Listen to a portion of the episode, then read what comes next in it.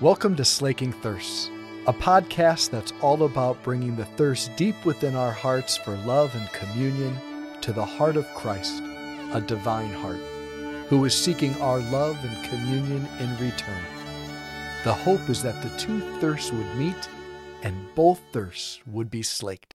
I meant to say, I don't think I said at the beginning of Mass, but today we celebrate the feast day of the Holy Innocents. I imagine you picked up on that with the opening prayer, though. So much death accompanies the birth of the Messiah. Like this week in particular, we have the feast, of, feast day of St. Stephen, the first martyr. We have today the Feast of the Holy Innocents. Tomorrow we'll be celebrating the feast day of St. Thomas Becket, and Friday we'll be celebrating the feast day of the Holy Family, where we'll all have to die to our image of our own idealized families, right? All of those things. So, let's linger with this intentionally jarring reality that coming right on the heels of Christmas, we have all of these days with these martyrs. The Savior's born, the King has landed. Instead of letting us bask in the holly and the ivy and Nat King Cole and good King Wenceslas, we're given King Herod and his monstrous order to slaughter the baby boys of Bethlehem and the surrounding vicinity, two years old and younger. How exactly is this part of God's plan? How exactly this part, part of God's plan? Well, I think a deep, full answer to that question, if there is a full answer to that question, it certainly lies outside of the scope of a daily Mass homily. How to justify God's goodness in the face of such evil and suffering. It's a, a branch of theology known as theodicy, giving a defense of God, a justification of God's goodness in light of all of this evil. To do that, it's ultimately fruitless. It's ultimately fruitless. It's, it's like when St. Augustine was trying to write his treatise on the Trinity. And the story, go, story goes that he's on the beach and he sees this little boy digging a hole in the sand and he runs to the ocean, fills up a seashell with water, comes back, pours it in the hole, goes back to the ocean, same thing, back and forth, back and forth. And he asks the little boy, What are you doing? He says, I'm trying to fit the ocean into this hole. He's like, You silly boy, that's not going to work. And then the angel looks at him, or the child looks at him, and speaks with the voice of an angel and says, So is your effort to try and understand the Trinity, O Augustine. It's not going to fit. It's not going to fit. These realities of suffering like this, it only will make sense in the light of eternity.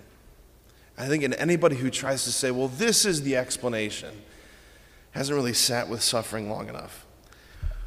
Here's what I can say, though, about this there is a certain fittingness that accompanies the newborn king with these newborn martyrs for his cause. There's a fittingness that there would be martyrs for the coming of the newborn king. Because when we lose sight of the great story that Christ came to confront an enemy, to rescue, to liberate, and to ransom a people taken captive by the enemy, we'll always be puzzled by the fact that there's so much blood that accompanies Christmas.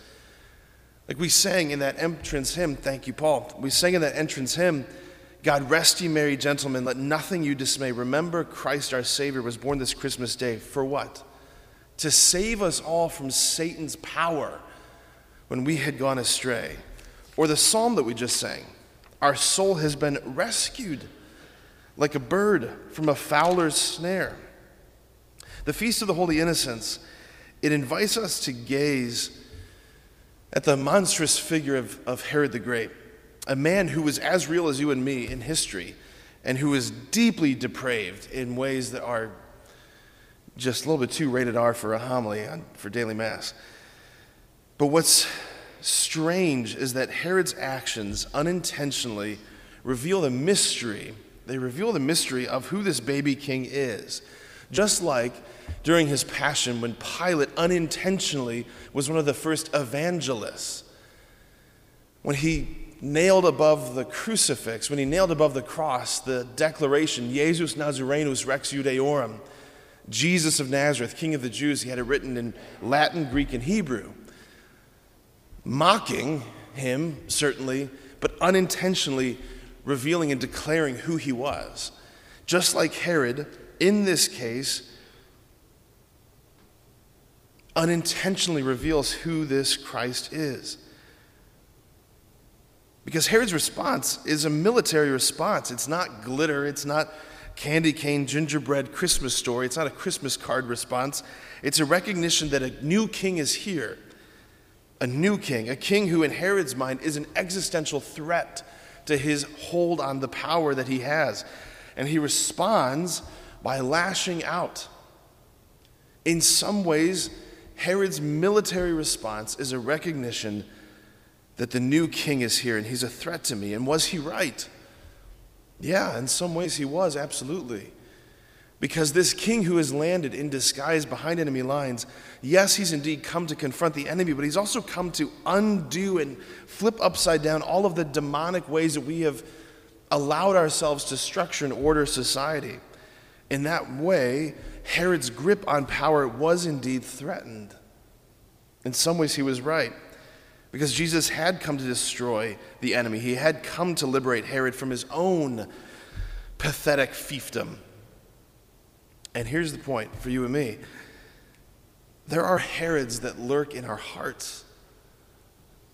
There's a Herod, a little Herod that lurks in all of our hearts, these little parts of our hearts that still, despite all of the years, despite all of our conversions, despite all of the daily masses, despite all of our faithfulness, there are still little parts of our hearts that see Jesus as a threat to our way of life, a threat to our comfort, a threat to our status quo, a threat to our way of thinking and understanding. Herod lurks in little ways in our hearts because Jesus has come to confront and turn upside down all of it. But here's what Jesus does Jesus, the kind of king that he is, he says, instead of coming in with like military might, like Herod's response. He comes and he says, I will subvert you by letting you destroy me. I will overthrow you by letting you conquer me. I will gain the victory through defeat. Right? That's how he does it. That's how he does it. That's why the cross, that's why all of these red vestments are necessary this week. The cross hangs its shadow, casts its shadow all the way back to the manger. This is from Venerable Fulton Sheen. He says this It was not so much that his birth cast a shadow on his life and thus led to his death, it was rather that the cross was there from the beginning and it cast its shadow backward to his birth. Ordinary mortals like you and me, we go from known to the unknown, submitting, our, submitting themselves to forces beyond their control. Hence, we can speak of their tragedies. But he went from the known to the known, from the reason for his coming, namely to be Jesus, to be Savior, to the fulfillment of his coming, namely the death on the cross. Friends, all of these holy innocents, these child martyrs for the great King who rejoice now and forever under the throne, we call upon their intercession today that you and I, that we would allow Jesus to conquer all of the Herod held territories of our hearts and lives more and more every day. Amen.